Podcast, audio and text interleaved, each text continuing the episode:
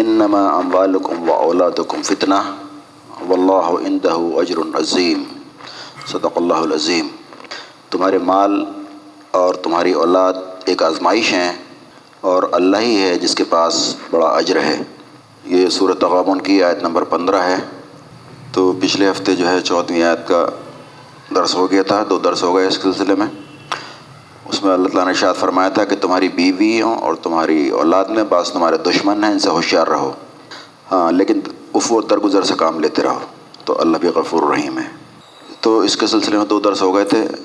تو ان دو آیتوں میں ذکر تھا بیوی، مال اور اولاد۔ تو ہم نے اس میں شامل کر لیے تھے والدین۔ تو ان کے بارے میں بات ہو گئی تھی۔ تھوڑا سا تازہ کر لیں اسے۔ والدین کے بارے میں سارے حقوق بتا دیے تھے۔ والدین کے حقوق کیا ہیں؟ بڑھاپے کی حالت میں ایک یا دونوں اگر تمہیں مل جائیں، تو ان سے اف تک نہ کہو، کندھے جھکا کے بات کرو جھڑک کے بات نہ کرو۔ اور اگر وہ کافر بھی ہیں، تو ان کے ساتھ اچھا سلوک کرو۔ لیکن حدود کیا ہیں اس کی؟ جب وہ کہیں شرک کر، تو پھر ان کا کہنا نہ مانو۔ یہ والدین کی حدود تھی۔ تمام بہترین سلوک کے باوجود بھی اگر وہ غلط کام کے لیے کہیں، تو پھر والدین کی اطاعت نہ کرنا فرد ہو جاتا ہے۔ اسی طرح بیوی کی حدود بتائی تھیں۔ بیوی کے بارے میں بھی اللہ تعالیٰ نے فرمایا کہ تم بیویوں کو اچھا کھلاؤ اچھا پہناؤ اور اگر کوئی بات ان کے اندر برائی کی ہے تو ہو سکتا ہے اچھا اللہ تعالیٰ نے کوئی ان کے اندر خوبی بھی رکھی ہو خوبی پر نظر رکھو۔ ان سے محبت کرو، ان کے اخراجات کا خیال رکھو، دل جوئی کرو، سب کچھ کرو۔ لیکن ان کی بھی حدود کیا ہیں؟ سورہ تحریم کی مثال میں دی تھی، اللہ تعالیٰ نے حضور قسم سے کہہ دیا کہ کیا تم وہ چیز حرام کرتے تھے اپنے لیے؟ جو اللہ نے حلال کی تھی، کیا تم بیویوں کی خوشنودی چاہتے ہو؟ یعنی بیوی کی خوش خوشنودی کے لیے، ان کی رضا کے لیے، ان کو راضی کرنے کے لیے، خوش کرنے کے لیے کوئی ایسا کام نہ کریں جس سے اللہ کا حکم ٹوٹتا ہو۔ یہی مراد ہے کہ وہ تمہارے دشمن ہیں بیوی اور بچے، اس سے مراد یہی ہے۔ کوئی غلط کام نہ کرا لیں۔ اور اولاد کی حدود کیا ہیں؟ اولاد کی ذمہ داری ہے، ان کو اچھی تربیت کرو، کھلاؤ، پلاؤ، جب تک وہ بالغ ہو جائیں۔ اور ان سے محبت کا تقاضا یہ ہے کہ بچاؤ اپنے اہل ویال کو جہنم کی آگ سے۔ اگر ان کی محبت ہے تمہیں، تو ان کی فکر ہونی چاہیے کہ جہنم کی آگ سے ان کو بچایا جائے۔ یہ تھی ان کی حدود اولاد کی۔ اور بتایا تھا پچھلے ہفتے کہ مال اور اولاد نعمت ہے نعمت کے طور پر بھی اللہ تعالیٰ دیتا ہے۔ جیسے کہ اللہ تعالیٰ نے بنی اسرائیل کے بارے میں فرمایا کہ ہم نے پہلے جو تھا، حملہ ہوا، کیا شوریوں نے؟ اس کے بعد اللہ تعالیٰ نے فرمایا، ہم نے تمہیں مال اور اولاد سے مدد دی نعمت کے طور پہ۔ نو علیہ السلام اپنی قوم کو بتا رہے ہیں کہ تم ایمان لے آؤ، تو اللہ تمہارے لیے بارشیں برسائے گا، مال اور اولاد سے تمہیں نوازے گا۔ تو مال اور اولاد نعمت بھی ہے، لیکن اس کی بھی پھر حدود ہے اس سے کیا ہوتا ہے؟ اس کی محبت تمہارے دل میں نہیں آنی چاہیے۔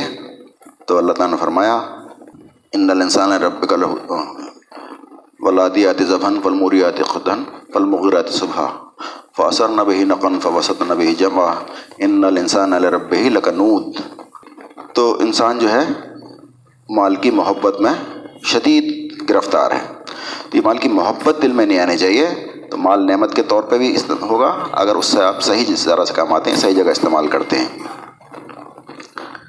اور مال سے بگاڑ کیا پیدا ہوتا ہے؟ وہ بگاڑ بتایا تھا میں نے مال کی وجہ سے آدمی کیا کرتا ہے؟ مال کی محبت جب غالب آ جاتی ہے، پھر وہ مال کمانے کے چکر میں حلال حرام کو بھول جاتا ہے۔ ناپ تول میں کمی کرتا ہے، ڈنڈی مارتا ہے، سود کھاتا ہے، ظلم کرتا ہے، زیادتی کرتا ہے۔ یہ اخلاقی اور سماجی ساری کی ساری اس کے اندر بگاڑ پیدا ہو جاتے ہیں۔ مال کے آنے سے اگر غلط طرح سے آئے، ہدایت کے ساتھ نہیں آیا تو۔ تو نعمت بھی ہے یہ اور اس کے ذریعے سے بگاڑ بھی پیدا ہوتا ہے۔ اور فرمایا ولیکل مسد المدا اللہ جمع مالا معددہ تباہی ہے ان لوگوں کے لیے جو پیٹ پیچھے اور سامنے منہ در منہ لان تان کرتے ہیں اور جو مال رکھتے ہیں گن گن کے، جمع کرتے ہیں، پھر اس کو گن گن کے رکھتے ہیں، پھر ہلاکت ہے، تباہی ہے ان کے لیے۔ تو یہ تھا اور تقاصر میں پڑ جاتا ہے ایک دوسرے سے آگے بڑھنے کی چاہت میں اللہ تعالیٰ نے فرمایا کہ تم قبروں سے جا لگتے ہو۔ جو مال کی محبت پیدا ہو جاتی ہے، تو مال آنے کے باوجود پھر اسے تقاصر میں پڑ جاتا ہے، اس سے آگے بڑھ جاؤں، اس سے آگے بڑھ جاؤں، پھر وہ گدھے کی گاجر ہو جاتا ہے مال، پھر وہ اس کے ٹارگیٹ کا بھی پورا نہیں ہوتا۔ جیسے گدھے کو جو ہے اگر نہیں چلتا ہے، تو اس کے سر پہ ڈنڈا باندھ کے آگے گاجر لٹکا دیتے ہیں۔ اب وہ گاجر کو کھانے کے لیے آگے کو بڑھتا ہے، اب وہ بڑھتا ہی رہتا ہے گاجر اس کے ہاتھ نہیں آتی کبھی۔ تو وہ گدے کی گاجر بن جاتا ہے، پھر مال اس کا اس کا ٹارگیٹ کبھی پورا نہیں ہوتا، اور بڑھتا رہتا ہے۔ اور کیا کرتا ہے؟ وہ ظلم کرتا ہے، بھلائی سے روکتا ہے۔ کیوں؟ کیونکہ وہ مال اور اولاد رکھتا ہے۔ یہ خرابی اس کے اندر پیدا ہو جاتی ہیں۔ اور بتایا تھا کہ اللہ تعالیٰ نے فرمایا، ان کے مال اور اولاد کی کثرت کو دیکھ کر تم دھوکے میں نہ آؤ۔ مال اولاد کی کثرت سے دھوکہ نہ کھاؤ۔ اللہ نے یہ تسلیم کے لیے، آزمائش کے لیے دیا ہے۔ اور ایک جگہ فرمایا کہ ان کے ذریعے سے اللہ نے ارادہ کر لیا ہے کہ ان کو مال اولاد کے ذریعے سے ہی عذاب دے۔ اور ان کی جانیں نکلیں سال میں کہ یہ کافر ہوں۔ اور اگر نہیں دیا تو فرمایا کہ تم نگاہ اٹھا کر بھی مت دیکھو اس کی طرف، جو ہم نے دوسروں کو دیا ہے۔ ہاں ہم سے فضل کی امید رکھو اور فضل مانگتے رہو۔ اگر تمہیں نہیں دیا ہے اور اگر تمہیں دیا ہے تو پھر تمہیں کیا کرنا ہے؟ پھر فرمایا کہ تم اکڑو مت، اپنی چال میں اعتدال پیدا کرو۔ تم نہ زمین کو پھاڑ سکتے ہو نہ آسمان پر چڑھ سکتے ہو اور فخر نہ کرو، تکبر نہ کرو، اگر تمہیں اللہ تعالیٰ نے مال دیا ہے۔ تو یہ تھا پچھلے ہفتے کی بات ہو گئی تھی۔ تو آج کا جو ہے درد ہے، مال اور اولاد۔ یہ بیوی کا اور اس کا جو ہے ٹاپک ختم ہو گیا۔ آج کی آیت ہے، مال اور اولاد تمہارے لیے فتنہ ہے، آزمائش ہے۔ تو فتنے کے بارے میں بتا دیا تھا میں نے، فتنہ کسے کہتے ہیں؟ فتن سے بنا ہے یعنی سونے کو تپا کے اس کی گندگی دور کرنا اور اسے کھرا بنا دینا تو آزمائش میں ڈال کے اللہ تعالیٰ تپاتا ہے۔ سو اس کو نکھارتا ہے انسان کو۔ تپا تپا کے۔ تو اللہ تعالیٰ نے قرآن مجید میں پانچ جگہ فرمایا ہے کہ ہم جس کو چاہتے ہیں نپت اللہ رزق دیتے ہیں اور جس کو چاہتے ہیں کشادہ رزق دیتے ہیں۔ یہ اللہ تعالیٰ نے قرآن میں پانچ جگہ فرمایا ہے۔ کیونکہ اس وقت دنیا میں جو ہے ایک تو مال اور اولاد کا چکر ہے، اسی کے پیچھے انسان لگا ہوا ہے، دوسرے پھر اس کی ہوڑ میں لگا ہوا ہے۔ جس پہ نہیں ہے، وہ اس کی چاہت میں کسی طرح سے مل جائے۔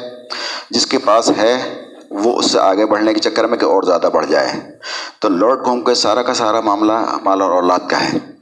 جس کو کم دیا ہے، وہ پریشان، جس کو زیادہ دیا ہے، وہ بھی پریشان۔ تو اس کی وجہ سے بہت ساری خرابیاں پیدا ہوتی ہیں۔ اب یہ کن کن موقع پہ اللہ تعالیٰ نے فرمایا ہے یہ پانچ جملے۔ ایک ہی بات، پانچ جگہ اللہ تعالیٰ نے فرمائی ہے۔ تو اس کو سمجھنا تھا، جیسے میں نے بتایا تھا کہ ابھی یہ اتنا اہم ٹاپک ہے۔ ہر انسان سے جڑا ہوا ہے۔ ہر انسان مال اور اولاد کی محبت میں گرفتار ہے۔ تو ہمیں پتہ ہونا چاہیے کہ مال محبت، مال کی محبت اور اولاد کی محبت کی حدود کیا ہیں، اس کی حیثیت کیا ہے اور آخرت کے مقابلے میں ان کا مقام کیا ہے۔ تو اس لیے یہ تفصیل سے ٹاپک چل رہا ہے۔ تاکہ سارے اینگل جو ہیں اس میں کلیئر ہو جائیں۔ تو اللہ تعالیٰ نے سب سے پہلے سورہ رات میں فرمایا ہے نمبر چھتیس میں کہ وہ جس کو چاہتا ہے نپت اللہ رزق دیتا ہے، جس کو چاہتا ہے کشادہ رزق دیتا ہے۔ تو یہاں پر اوپر سے جو بات چل رہی تھی، وہ کیا تھی؟ اللہ تعالیٰ نے فرمایا کہ وہ پوشیدہ اور ظاہر ہر چیز کا عالم ہے۔ اللہ تعالیٰ پوشیدہ اور ظاہر ہر چیز کا علم رکھنے والا ہے۔ یعنی کس کو کیا دے رہا ہے، کیوں دے رہا ہے، وہی علم رکھتا ہے، وہی جانتا ہے۔ ہر ایک کے آگے اور پیچھے اس کے مقرر کرے ہوئے نگراں موجود ہیں یعنی فرشتے اس کی نگرانی کر رہے ہیں۔ ایسا نہیں کہ بس وہیں پر حساب لے گا اللہ تعالیٰ دیکھ رہا ہے بلکہ اس کا ریکارڈ ہو رہا ہے، فرشتے اس کے اوپر نگراں ہیں۔ جو بھی انسان کام کرتا ہے، جس وجہ سے کرتا ہے، کہ ایک پل کی جو ہے ریکارڈ فرشتے رکھ رہے ہیں، وہ اس کے نگراں ہیں۔ پھر وہی ہے جو تمہارے سامنے بجلیاں چمکاتا ہے۔ اب اللہ تعالیٰ بتا رہے ہیں، اللہ تعالیٰ کیا کیا کرتا ہے؟ وہی ہے جو تمہارے سامنے بجلیاں چمکاتا ہے۔ بادلوں کی گرج اس کی حمد کے ساتھ اس کی تسبیح کرتی ہے۔ یعنی جب بادل گرجتے ہیں تو اس کی گرج اللہ کی تسبیح کرتی ہے۔ اللہ تعالیٰ کیا بتا رہا ہے؟ جیسے بادل کی گرج تسبیح کر رہی ہے، پوری کائنات تسبیح کر رہی ہے، اسی طرح سے انسان کو بھی چاہیے کہ اللہ کی تسبیح کرے۔ تسبیح کا مفہوم کئی بار آ چکا ہے۔ تسبیح کا مطلب کیا ہوتا ہے؟ ایک تو تسبیح زبان سے ہوتی ہے، جو پڑھتے ہم، اللہ کی پاکی بیان کرتے ہیں اور اپنے عمل سے ہوتی ہے تسبیح۔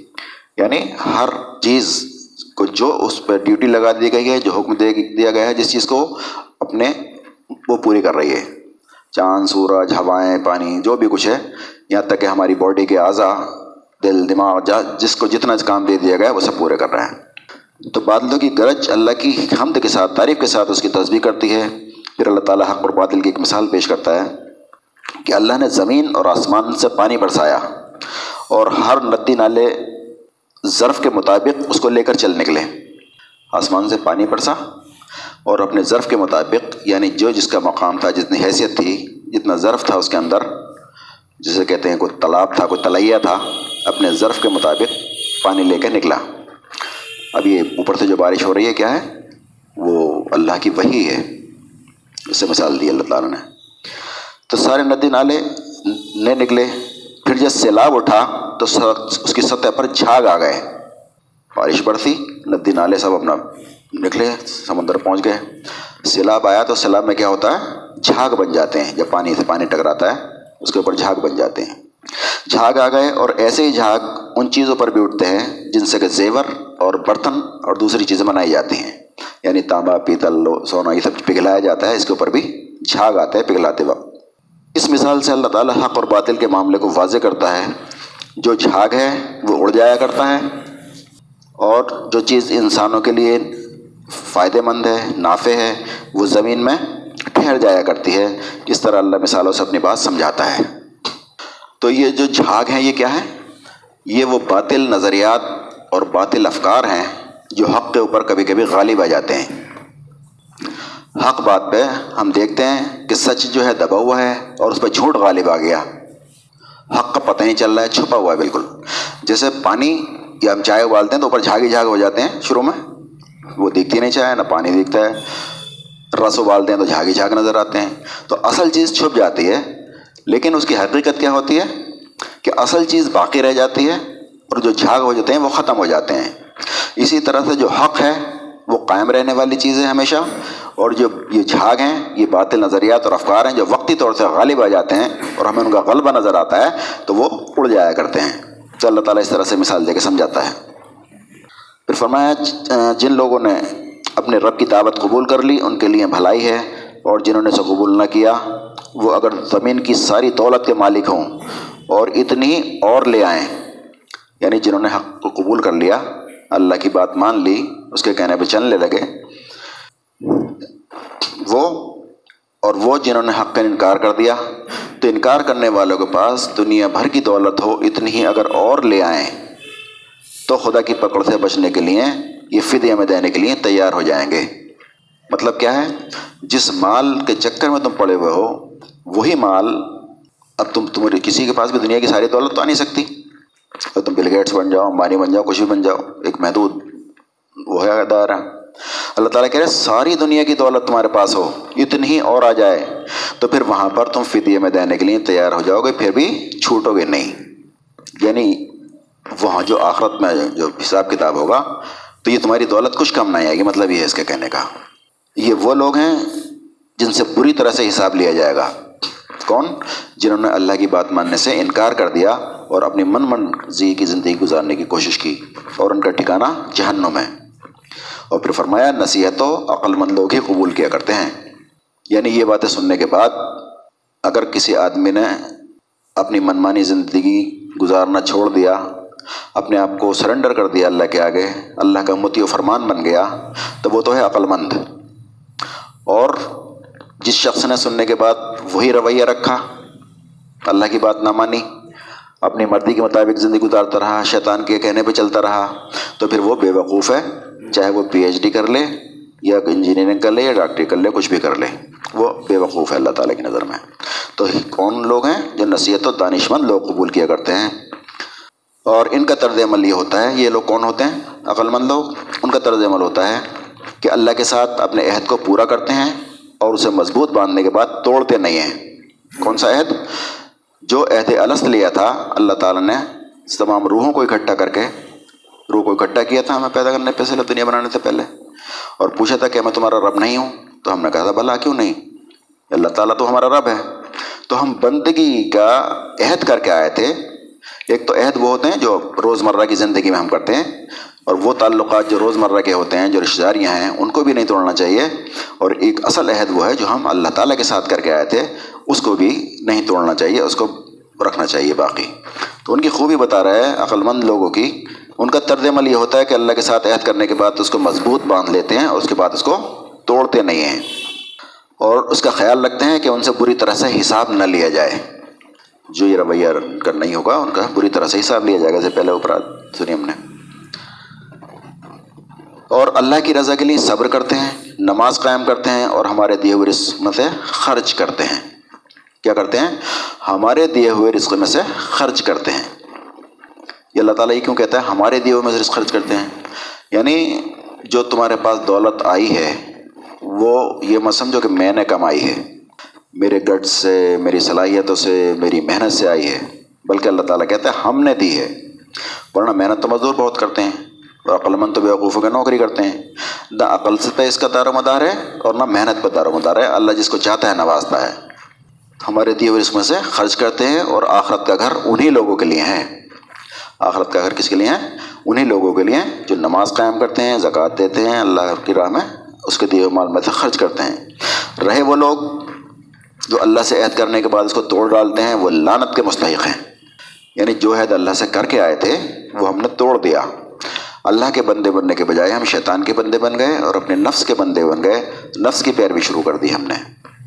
تو وہ کیا ہیں؟ لانت کے مستحق ہیں۔ اب ہر آدمی اپنا جائزہ لیتا ہے ہر آدمی ایسا لگتا ہے ہم تو لانت کے مستحق ہیں۔ کیونکہ ہم اللہ کی بندگی چھوڑ کے نفس کی بندگی کر رہے ہیں۔ اللہ کے لیے تو چند رسومات ہم کر رہے ہیں۔ روزہ، نماز، زکوٰۃ کر لی کچھ صدقہ کر دیا تھوڑا بہت۔ تو یہ ہماری زندگی کا رویہ ہے۔ تو اللہ کی بندگی ہم بھول چکے ہیں۔ تو وہ چیز جو ہے توڑ چکے ہیں، وعدہ جو ہم کر کے آئے تھے۔ پھر وہ آیت آتی ہے، اللہ تعالیٰ کہہ رہا ہے، اللہ جس کو چاہتا ہے، رزق کی فراخی یعنی کشادہ رزق ادا کرتا ہے، کھلا رزق ادا کرتا ہے، اور جس کو چاہتا ہے، ایک لمیٹڈ اور محدود رزق دیتا ہے۔ یہ لوگ دنیا کی زندگی میں مگن ہیں۔ حالانکہ دنیا کی زندگی آخرت کے مقابلے میں ایک متاع قلیل کے سوا کچھ نہیں ہے۔ اب فطرت بتا رہا ہے انسان کی، یہ لوگ سارے کے سارے جو ہیں، دنیا کی زندگی میں مست ہیں۔ اور دنیا کا مال اور دنیا کیا ہے؟ دنیا کی زندگی آخرت کے مقابلے میں متا کہتے ہیں، ضرورت کے سامان کو زندگی گزارنے کے لیے متا کہتے ہیں۔ تو ایک متاع قلیل یعنی چھوٹے تھوڑے سے سامان کے سوا یہ دنیا کی زندگی کچھ نہیں ہے۔ اصل میں جو ہے آخرت ہے، آخرت کے مقابلے میں اس کی کوئی حیثیت نہیں ہے۔ تو ایک جگہ تو یہ اللہ تعالیٰ نے یہ فرمایا، دوسری جگہ سورہ قصص میں یہ فرمایا اللہ تعالیٰ نے کہ ہم جس کو چاہتے ہیں نہ پتولہ رزق کو دیتے ہیں اور جس کو چاہتے ہیں کشادہ رزق کو دیتے ہیں۔ تو بات یہاں پر ختم ہوئی تھی کہ اکڑ کر مت چلو۔ اور جو کچھ اللہ تعالیٰ نے تمہیں دیا ہے، اس میں سے اللہ کی راہ میں خرچ کرو۔ اور جو کچھ تمہیں نہیں دیا ہے، تو پھر اس کی طرف تم نگاہ اٹھا کر مت دیکھو۔ یہ تو ہم نے آزمائش کے لیے دیا ہے۔ تو یہ بات اوپر سے چل رہی تھی۔ اب آتا آتی ہے۔ جب تک قارون کا ذکر نہیں آیا دنیا اور دولت کے معاملے میں، جب تک بات مکمل نہیں ہوتی۔ دنیا میں مال کی محبت کی بہترین مثال قارون ہے۔ تو قارون کے بارے میں اللہ تعالیٰ نے کیا فرمایا؟ اللہ تعالیٰ فرماتا ہے سور رات میں، یہ ایک واقعہ ہے کہ قارون موسیٰ علیہ السلام کی قوم کا ایک شخص تھا۔ ابھی قارون سے کیوں قصہ سنایا اللہ تعالیٰ نے؟ تاکہ قارون کی ذہنیت والے لوگ اس سے سبق حاصل کریں۔ قارون کی ذہنیت کے لوگ ہمیشہ پائے گئے ہیں اور آج بھی پائے جاتے ہیں۔ ان لوگوں کو لیے۔ جو بھی اللہ تعالیٰ فرعون کا وہ بیان کرتا ہے اس لیے، تاکہ تم اقتدار والے ہو اگر، تو اس سے بڑا اقتدار تمہارے پاس نہیں تھا۔ اس میں اکڑو مت، تکبر مت کرو۔ مال کے معاملے میں مثال ہے قارون۔ تو قارون سے زیادہ تمہارے پاس دولت نہیں آ سکتی آج کے دور میں۔ پہلے گزرے ہیں لوگ، اللہ تعالیٰ نے فرمایا خود بھی اس میں۔ تو ایک واقعہ ہے کہ قارون موسیٰ علیہ السلام کی قوم کا ایک شخص تھا۔ پھر وہ اپنی قوم کے خلاف سرکش ہو گیا۔ اپنی قوم کے خلاف سرکش ہو گیا۔ کیوں؟ کیونکہ اس کے پاس مال آ گیا تھا۔ سرکش ہو گیا اور ہم نے اس کو اتنے خزانے دے رکھے تھے کہ ان کی کنجیاں یعنی چابیاں ایک طاقتور آدمیوں کی جماعت مشکل سے اٹھا سکتی تھی۔ ایک دفعہ جب اس کی قوم کے لوگوں نے اس سے کہا کہ پھول نہ جا اکڑ مت، اللہ تعالیٰ پھولنے والوں کو پسند نہیں کرتا۔ تو یہ بنی اسرائیل کا شخص تھا اور موسیٰ علیہ السلام کا چچا زاد بھائی تھا۔ اس کا نام تھا قارون اور اس کے باپ کا نام تھا یظہر تو قارون بن یظہر بن ثاقت قاہد بن لادی بن یعقوب۔ یعنی یعقوب علیہ السلام کی پانچویں نسل میں سے تھا یہ۔ اور موسیٰ علیہ السلام جو کون تھے؟ موسیٰ علیہ السلام کے والد کا نام تھا عمران۔ اس کے اوپر ایک ہی تھے دونوں۔ موسیٰ بن عمران بن قاہد بن لادی بن یعقوب۔ تو یعنی چچا کا لڑکا تھا آپ کے۔ خلیرہ بھائی بھی تھا اور چچا کا لڑکا بھی تھا، قریبی آدمی تھا۔ تو اس کی حیثیت کیا تھی؟ یہ ایسے تھا جیسے یہاں پر انگریزوں کے دور میں یہاں کا آدمی انگریزوں کا غلام بن جاتا تھا، ان کے تلوے چاٹتا تھا اور ان کے لیے کام کرتا تھا۔ تو یہ ان فرونیوں میں سے نہیں تھا، بنی اسرائیل میں سے تھا۔ لیکن اس کو اللہ تعالیٰ نے دولت دی اور یہ پھر ان سے جا کے مل گیا۔ اس وجہ کیا تھی؟ ایک حسد تھا۔ موسی علیہ السلام اور ہارون علیہ السلام اس کے بھائی تھے۔ تو اسے حسد جلن تھا کہ نبوت کیوں مل گئی؟ امامت کیوں مل گئی ان کو؟ تو اب یہ لوگوں کو بھڑکاتا رہتا تھا کہ تو سارے کے سارے بنے اسرائیل برابر ہیں۔ ہاں، ہم ان کے پیچھے کیوں چلیں؟ اور ان کے اندر خوبی کیا ہے؟ ہم تو بیوقوف ہوں گے اگر ان کے پیچھے چلے تو۔ یہ تو کوئی بڑا وہ بھی نہیں رکھتے، کوئی مال اور رات، وہ مال بھی نہیں رکھتے، کوئی چیز بھی نہیں رکھتے یہ تو۔ تو لوگوں کو بھڑکایا کرتا تھا یہ۔ پھر یہ ابو لہب کی طرح سے بہت خوبصورت بھی تھا، صحت مند تھا، طاقتور تھا بزنس مین تھا۔ تو یہ ساری اس کے اندر خوبیاں تھیں یعنی دنیا کمانے کی ساری خوبیاں اس کے اندر تھیں۔ تو یہودیوں میں اس کا ایک خاص مقام تھا۔ کیوں؟ کیونکہ یہ ایک تورات کا اچھا عالم بھی تھا۔ لیکن اپنے علم کو استعمال کر رہا تھا دنیا کے لیے۔ کبھی کبھی عالم بھی دنیا کمانے کے لیے استعمال کرتے ہیں۔ تو اس کی حیثیت ایسے تھی جیسے پارٹی میں ہمارے لوگ چلے جائیں تو وہ ہمارے نہیں ہوتے ہیں بلکہ ان کے ایجنٹ ہمارے درمیان میں کام کرتے ہیں۔ تو یہ فرون کا ایجنٹ بنی اسرائیل کے درمیان میں تھا۔ ان کے کچھ جیسے کام کرا دیتے ہیں، کچھ ٹوٹے ڈال دیتے ہیں، چھوٹے موٹے کام کرا دیتے ہیں۔ لیکن حقیقت میں کیا ہوتے ہیں، ان کے مفادات کی وہ کرتے ہیں، یہ حفاظت کرتے ہیں۔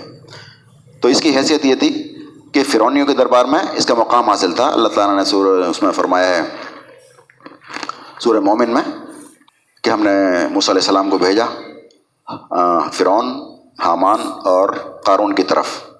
یعنی فرعون کے بعد میں حامان اور اس کے بعد میں تیسرا مرتبہ اس کے دربار میں قارون کا تھا۔ تو یہ بڑا شخص تھا، تو یہ عالم بھی تھا اور بہت خوش آواز اس کی بہت اچھی تھی۔ تورات پڑھا کرتا تھا۔ لیکن اس کا استعمال جو ہے یہ غلط کر رہا تھا۔ اپنے علم کا غلط استعمال کر رہا تھا۔ اور دولت آنے کے بعد یہ گمراہ ہو گیا تھا، بھٹک گیا تھا۔ تو موسیٰ علیہ السلام سے یہ حسد رکھتا تھا۔ جو احکام آتے، بنی اسرائیل کو مانتے، انہیں بھڑکایا کرتا تھا۔ پھر جب زکوٰۃ کا حکم آیا، تو انہیں دعوت دی۔ اس فرون کو یہ تو بالدار تھا۔ تو روایت میں آتا ہے کہ یہاں تک کہ موسیٰ علیہ السلام نے کہا کہ تو ایک ہزار دینار میں سے ایک دینار دے دے۔ جب اس نے حساب لگایا تو بہت بیٹھ رہا تھا۔ اس نے لوگوں کو جمع کیا کہ بھئی اب تک تو ہم ان کے مانتے چلے جا رہے تب انہوں نے ہمارا مال بھی لینا شروع کر دیا۔ بھڑکانا شروع کیا ان کو، اپنے جو ان کے چاہنے والے تھے۔ تو اس نے جو ہے ایک میٹنگ رکھی اور موسیٰ علیہ السلام کو بلایا کہ بھئی آپ وہاں جو ہے واز ہوگا آپ کا۔ بنی اسرائیل آپ کا واز سننے کے لیے ایک جگہ جمع ہو رہے ہیں۔ وہاں پر ان کو بلایا گیا اور ایک عورت کو سیٹ کر لیا انہوں نے۔ کیونکہ نیچے گندے ہتھ گڑھ استعمال کیا کرتا ہے ہمیشہ باطل۔ تو ایک عورت کو انہوں نے فائشہ عورت کو جو بلایا اور ان سے کہا کہ تمہیں موسیٰ پہ الزام لگانا ہے، اس کے لیے تمہیں ہزار دینار ملیں گے۔ الزام کیا لگانا ہے؟ تمہیں مجمع کے سامنے یہ کہنا ہے کہ اس نے میرے ساتھ زنا کیا ہے۔ بہرحال وہ مجمع اکٹھا ہوا اور موسیٰ علیہ السلام نے بات شروع کیا اپنا۔ روزہ، نماز زکا سب بارے میں بتایا۔ پھر بتایا کہ چور کے جو ہے ہاتھ کاٹے جائیں گے۔ زانی کے کوڑے لگائے جائیں گے اور اگر شادی شدہ ہوگا تو اس کو سنسار کیا جائے گا، پتھروں سے اس کو مار دیا جائے گا۔ تو اس نے پوچھا کہ اگر وہ یہ کام آپ کریں تو؟ کہا تو میں، میرے بھی قانون سب کے لیے برابر ہے۔ تو اس نے کہا اچھا تو بنی اسرائیل کہتے ہیں کہ اس عورت کے ساتھ آپ نے بھی کام کیا ہے۔ اور اچھا بلاؤ اس کو۔ تو اللہ تعالیٰ نے اس کے دل میں روپ ڈال دیا۔ جب موسیٰ علیہ السلام پوچھا کہ یہ صحیح کہہ رہے ہیں لوگ، تو اللہ تعالیٰ نے ان کی مدد کی موسیٰ علیہ السلام کی اور پھر اس عورت نے کہا کہ آپ بالکل مجرم نہیں ہیں، بلکہ یہ اس نے قارون نے کیا ہے اور مجھے کچھ رقم دینے کا وعدہ کیا تھا تاکہ میں آپ پر الزام لگاؤں۔ تو اللہ تعالیٰ نے جو ہے ان کے اوپر ہی کر دیا۔ تو اس وقت جو ہے ان نے بدوا کی تھی اور یہ اس زمین میں دھسا دیے گئے تھے، جس کی تاریخی روایت ملتی ہیں قرآن میں جو ہے وہ میں بتاتا ہوں قرآن میں کتنا ہے، یہ تاریخی روایت میں ملتی ہے چیز۔ تو ایک طاقتور جماعت بھی اس کی جو ہے کنجیاں اٹھانے میں سکچم نہیں تھی۔ پھر فرمایا، لوگوں نے کہا ایسے کہ جو مال اللہ نے تجھے دیا ہے، اس سے آخرت کا گھر بنانے کی کوشش کر۔ یعنی مال تمہارے لیے تباہی کا سامان بھی ہوتا ہے اور وہی مال تمہارے لیے آخرت کا گھر بنانے کا سامان بھی بن جاتا ہے۔ یعنی وہی مال جب اللہ کی راہ میں آپ خرچ کرتے ہیں، تو وہ تمہاری آخرت بناتا ہے۔ وہی مال جب صحت کا رکھ لیتے ہیں، کنجوس ہو جاتے ہیں، بخیل ہو جاتے ہیں، غلط طرح سے کمانا، غلط جگہ خرچ کرنا، تو پھر وہی وال جان بن جاتا ہے۔ تو لوگ اسے سمجھاتے تھے کہ جو مال اللہ نے تجھے دیا ہے، اسے آخرت کا گھر بنانے کی فکر کر اور دنیا میں سے بھی اپنا حصہ فراموش نہ کر۔ یعنی دنیا بھی اس میں سے حاصل کر، تو کھا، پہن اچھا کھانا پینا سب کر۔ اپنا حصہ بھی لے اس میں سے۔ لیکن اصل جو کام ہے اس دنیا میں، جو دولت دی ہے اللہ تعالیٰ نے اس سے آخرت کا گھر بنا، ہمیشہ ہمیشہ کا گھر بنا۔ یہ لوگ اسے سمجھاتے تھے۔ احسان کر لوگوں پر جس طرح اللہ نے تیرے ساتھ احسان کیا ہے، اور زمین میں فساد پیدا کرنے کی کوشش نہ کر۔ اللہ فساد کرنے والوں کو پسند نہیں کرتا۔ یہ لوگ اس کو سمجھایا کرتے تھے۔ لیکن جو ایک مالدار شخص ہوتا ہے، جو دنیا پرست شخص ہوتا ہے، مالدار اگر ہدایت کے ساتھ ہے تو عثمان غنی الدانے کی طرح ہے، پھر تو کوئی مسئلہ نہیں ہے۔ لیکن قارون کی طرح اگر ہے، دنیا پرست ہے، کسی بھی حالت میں مال اکٹھا کرنا چاہتا ہے، تو اس کی ذہنیت کیا ہوتی ہے؟ تو اس نے کہا، یہ سب کچھ تو مجھے میرے علم کی بنا پر دیا گیا ہے۔ یعنی میں کیوں دوں؟ میں کیوں خرچ کروں؟ جیسے بھی اللہ تعالیٰ نے فرمایا کہ جو کچھ ہم نے دیا ہے سب سے خرچ کرو۔ تو یہ کہہ رہا ہے کہ میں تو میرے اپنے علم کی بنا پر دیا گیا مجھے تو۔ میرے گٹس کی بنا پر، میری صلاحیت کی بنا پر دیا گیا تو میں نے کمایا ہے۔ غریب بھی محنت کریں، کمائیں۔ میں کیوں دوں؟ یہ تو میں نے کمایا ہے۔ تو اس نے کہا، یہ سب کچھ جو مجھے دیا گیا ہے، میرے علم کی بنا پر دیا گیا ہے، جو کچھ حاصل ہے تو کیا اس کو یہ علم نہ تھا؟ اللہ تعالیٰ کہہ رہا ہے، کیا اس کو یہ علم نہیں تھا؟ یہ بات نہیں جانتا تھا کہ اللہ اس سے پہلے بہت سارے ایسے لوگوں کو ہلاک کر چکا ہے جو اس سے زیادہ قوت اور جمعیت رکھتے تھے اور مجرموں سے تو ان کے گناہ پوچھے نہیں جاتے۔ یعنی اس سے کہہ رہا ہے کہ کیا یہ بھول گیا؟ اس سے پہلے لوگ گزر چکے ہیں جو اس سے زیادہ مال رکھتے تھے اور اس سے زیادہ اولاد رکھتے تھے، اس سے زیادہ قوت رکھتے تھے۔ ان کا انجام کیا ہوا؟ کیا یہ جانتا نہیں ہے؟ اسے تو یہ بات بتائی اور ہمیں بتائیے یہ بات قانون کی کہ قانون کا انجام تم دیکھ لو اور قانون کو پچھلے قوموں کا انجام بتایا گیا ہے۔ تو ہمیں کیا دیکھنا ہے؟ ہمیں دیکھنا ہے قانون کا انجام کیا ہوا۔ دولت رکھنے کے باوجود۔ تو اللہ تعالیٰ نے فرمایا، مجرموں سے ان کے گناہ پوچھے نہیں جاتے۔ یعنی جب سزا دینے پہ اللہ تعالیٰ آتا ہے، تو پھر ان سے سوال جواب نہیں ہوتے، پھر تو عذاب آ ہی جاتا ہے ان کے اوپر۔ تو ان سے گناہ پوچھے نہیں جاتے، بلکہ ان کو زمین میں اللہ تعالیٰ نے دھسا دیا۔ ایک روز وہ اپنی قوم کے سامنے اپنے پورے ٹھاٹ باٹ کے ساتھ نکلا۔ جو لوگ حیات دنیا کے طالب تھے، وہ اسے دیکھ کر کہنے لگے، کاش ہمیں بھی وہی کچھ ملتا جو قارون کو دیا گیا ہے۔ یہ تو بڑا نصیب والا ہے۔ تو یہ نقشہ آج بھی دیکھتے ہیں ہم۔ ٹھاٹ باٹ کے ساتھ نکلنا ایک تو ہوتا ہے اپنا شکتی پریچھاؤں لوگوں پہ روپ ڈالنا کہ موسا اور ہارون سے میں زیادہ بہتر ہوں، میں زیادہ ابتل ہوں۔ میری اطاعت کرو، میرا کہنا مانو، میرے پیچھے چلو۔ میں زیادہ طاقتور ہوں۔ پھر اپنی شان و شوقت کا اپنا دب دبا دکھانے کے لیے لوگوں کو امپریشن ڈالنے کے لیے بڑے ٹھاٹ باٹ سے نکلا۔ بہت ساری جیسے ہمارے لیڈر نکلتے ہیں، کتنی گاڑیاں، پچاس گاڑیوں کے ساتھ نکلے صاحب، فلاں سو گاڑیوں کے ساتھ نکلے۔ امپریشن ڈالنے کے لیے ہوتا ہے، بڑے ٹھاٹ باٹ کے ساتھ نکلتے ہیں۔ تو یہ ذہنیت اس وقت بھی تھی، یہ ذہنیت آج بھی پائی جاتی ہے۔ تو ان لوگوں کے لیے، سبق کے لیے اللہ تعالیٰ ارشاد فرماتا ہے۔ تو وہ اپنی قوم کے سامنے پورے ٹھاٹ باٹ کے ساتھ نکلا، جو لوگ حیات دنیا کے طالب تھے۔ یعنی دنیا کے طلبگار تھے، دنیا چاہتے تھے۔ انہوں نے کیا کہا؟ کہنے لگے، کاش ہمیں بھی وہی کچھ ملتا جو قارون کو دیا گیا ہے۔ اللہ تعالیٰ نے کیا فرمایا تھا بھی کہ جو کچھ ہم نے دوسروں کو دیا ہے، اس کی تمنا نہ کرو، بلکہ نگاہ اٹھا کے بھی نہ دیکھو اس کی طرف۔ اسے تو ہم نے آزمائش کے لیے دیا ہے، لیکن دنیا پرست آدمی کی بات سمجھ میں نہیں آتی، وہ تو یہ چاہتا ہے کہ مجھے بھی وہی سب کچھ مل جائے جو اس کو دیا گیا ہے۔ جیسے یہ عیش کر رہا ہے، جیسے تھرڈ پارٹی ہیں ویسے ہی میں بھی کروں۔ یہاں تک ایک صاحب یہ کہہ رہے تھے دو دیپس رائے کے مالداروں کا نام لیا انہوں نے اور بولے کہ اللہ تعالیٰ ان کی رسی ڈھیلی کر رہا ہے، میری کر دے۔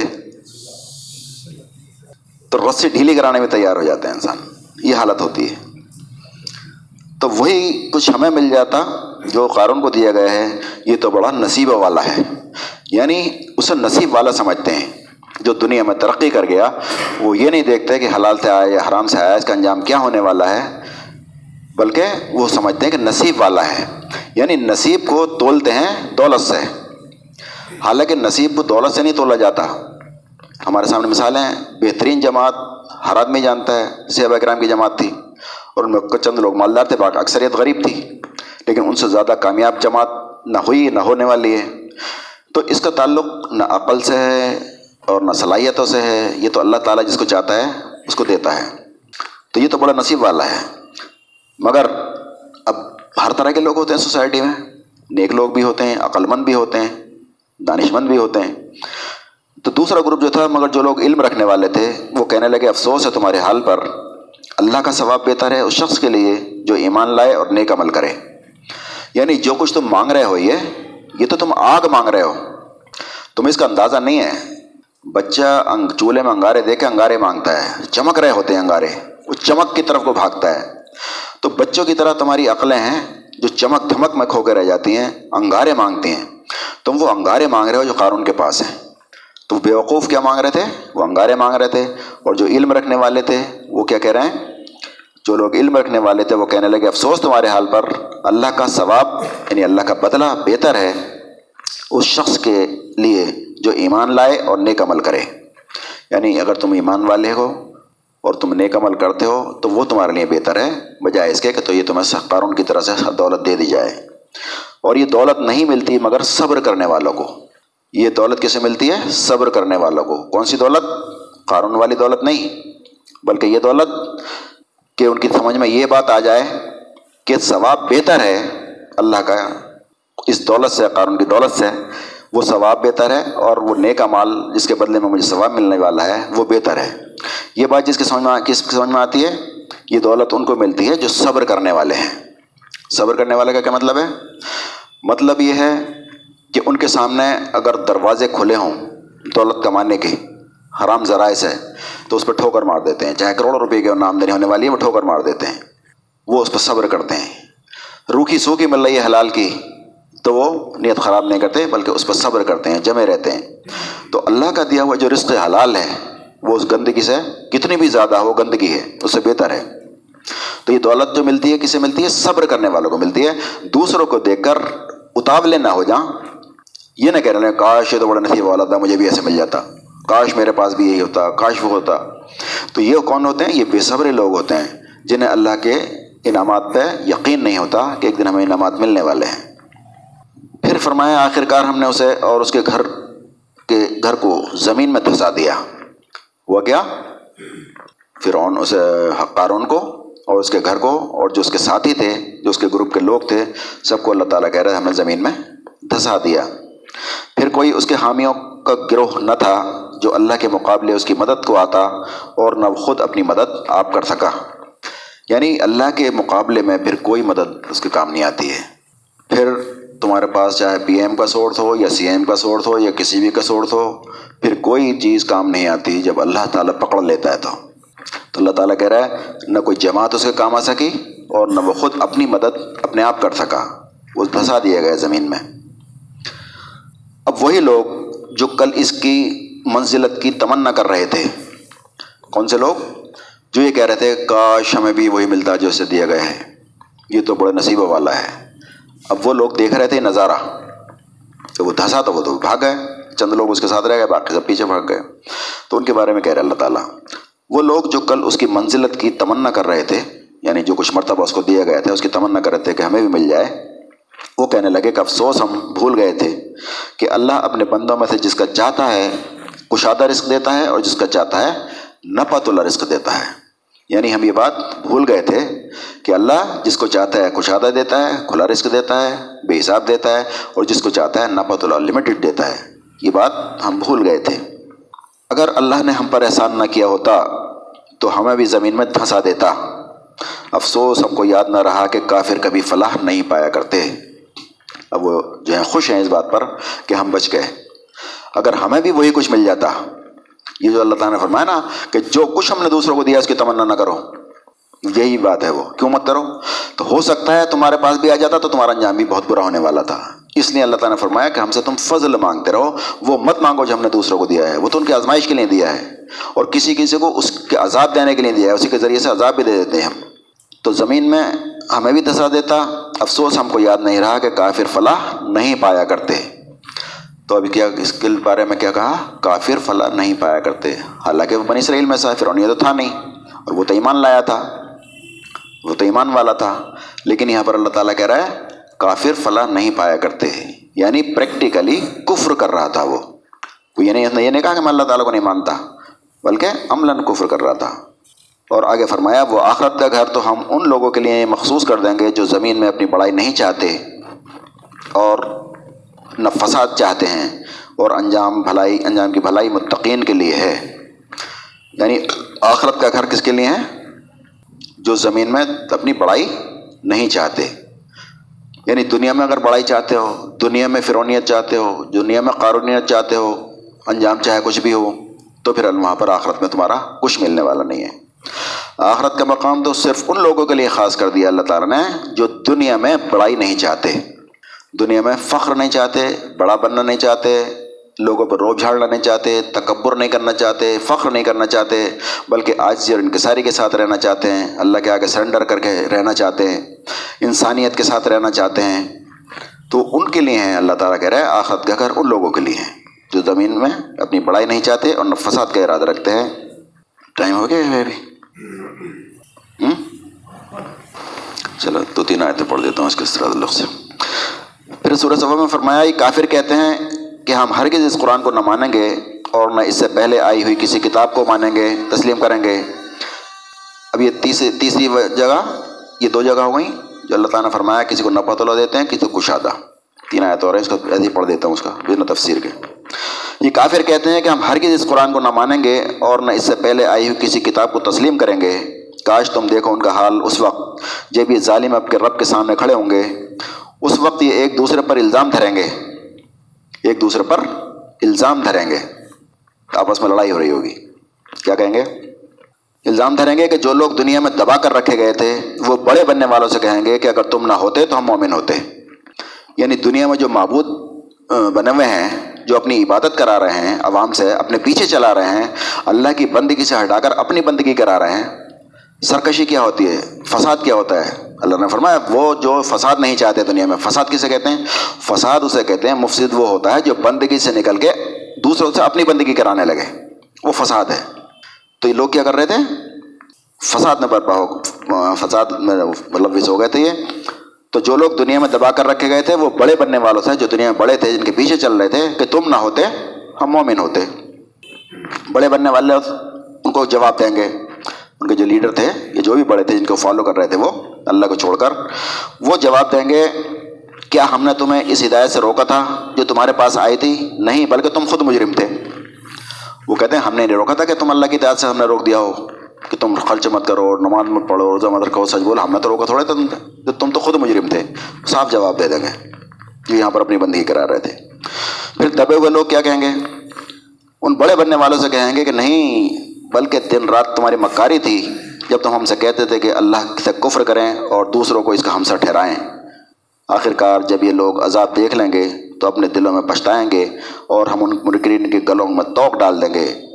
کیا لوگوں کو اس کے سوا اور کوئی بدلہ مل سکتا ہے کہ جیسا کریں ویسا بھریں؟ کبھی ایسا نہیں ہوا کہ کسی بستی میں خبردار کرنے والا بھیجا ہو اور اس بستی کے کھاتے پیتے لوگوں نے یہ نہ کہا ہو کہ جو پیغام تم لے کر آیا اس کو ہم نہیں مانتے۔ کبھی ایسا نہیں ہوا۔ ہمیشہ ہر رسول کی مخالفت کس نے کی؟ کھاتے پیتے لوگوں نے، سرداروں نے، مترفین نے، جو حد سے گزر جانے والے لوگ ہیں، ہمیشہ مخالفت کرتے ہیں حق کی۔ انہیں انہیں نے ہمیشہ یہی کہا کہ ہم تم سے زیادہ مال اور اولاد رکھتے ہیں اور ہرگز سزا پانے والے نہیں ہیں۔ یعنی ان کا نظریہ یہ تھا کہ مال اولاد ہمیں اللہ تعالیٰ نے نہیں دیا ہے تو وہاں بھی ہمیں نوا دے گا، اللہ تعالیٰ ہم سے خوش ہے۔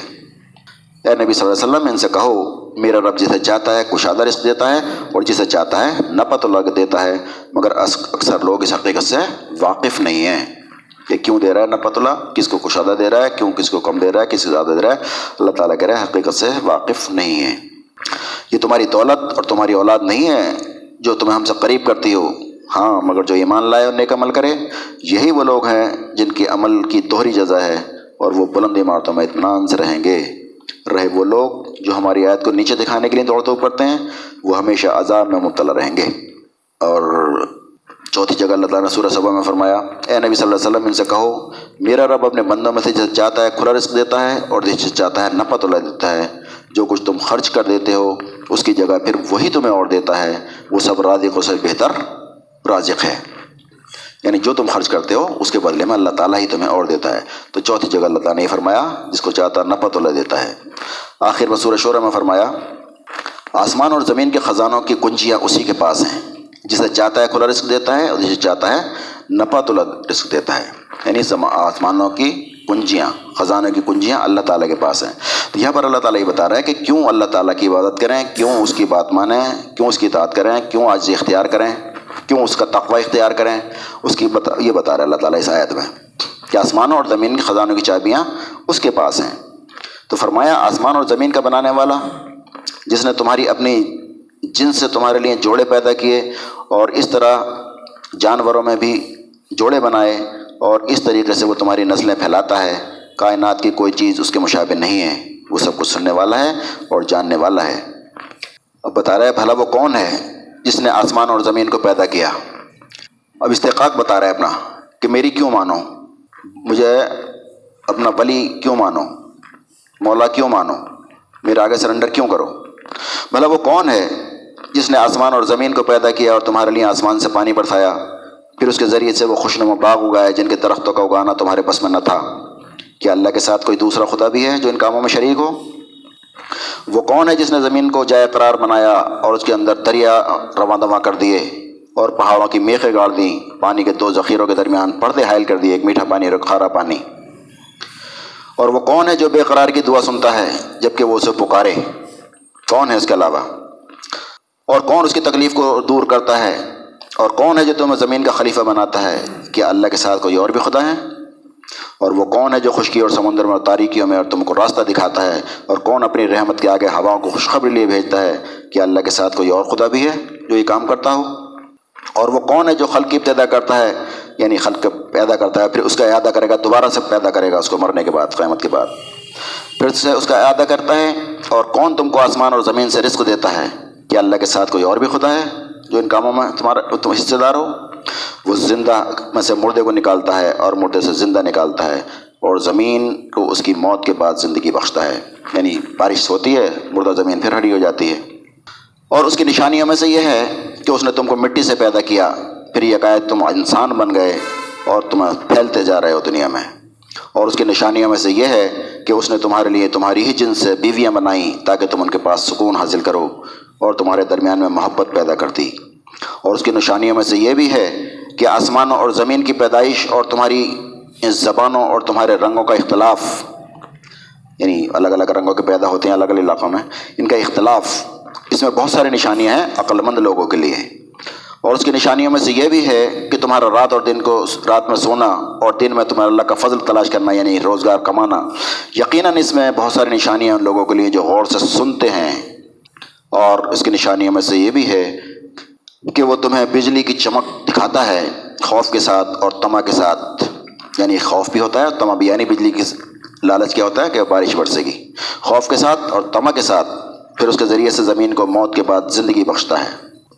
اور اس کی نشانیوں میں سے یہ بھی ہے کہ آسمان اور زمین کے حکم سے قائم ہیں۔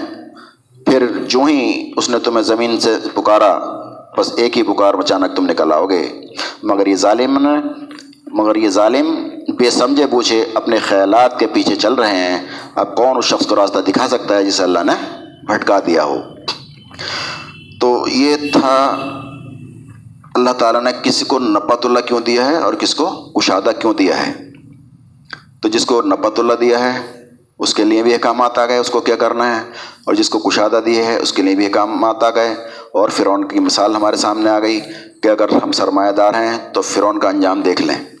تو ابھی یہ جو ہے ایک درس انشاءاللہ اس پہ اور رہے گا کہ مال اور اولاد تمہارے لیے آزمائش ہے۔ اگلے ہفتے انشاءاللہ کوشش کریں گے یہ آیت مکمل ہو جائے۔ آج کے درس تعلق سے کوئی سوال ہو تو کر لیں۔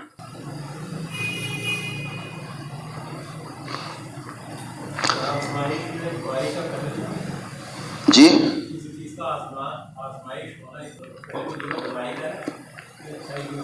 نہیں اچھائی بھی ہو سکتی ہے۔ ایک چیز اللہ نے آزمائش میں ڈالا اس آزمائش میں فیل بھی ہو سکتے ہیں، پاس بھی ہو سکتے ہیں۔ تو اللہ دی آپ کو آزمائش کے لیے دی اچھی جگہ خرچ کریں گے تو پاس ہو گئے، بری جگہ خرچ کریں گے، فیل ہو گئے۔ صحت دی، ظلم کر رہے ہیں اس صحت کے ذریعے سے، ناکام ہو گئے۔ اس سے لوگوں کی مدد کر رہے ہیں تو کامیاب ہو گئے۔ تو آزمائش میں دونوں پہلو ہوتے ہیں۔ اللهم صل على محمد وعلى ال محمد كما صليت على ابراهيم وعلى ال ابراهيم انك حميد مجيد اللهم بارك على محمد وعلى ال محمد كما باركت على ابراهيم وعلى ال ابراهيم انك حميد مجيد ربنا آتنا في الدنيا حسنة وفي الآخرة حسنة وقنا عذاب النار. آمین یا رب العالمین. ابھی درس جو ہے اپنے ذہن میں دہراتے رہا کریں تاکہ اس سے کچھ فائدہ پہنچے۔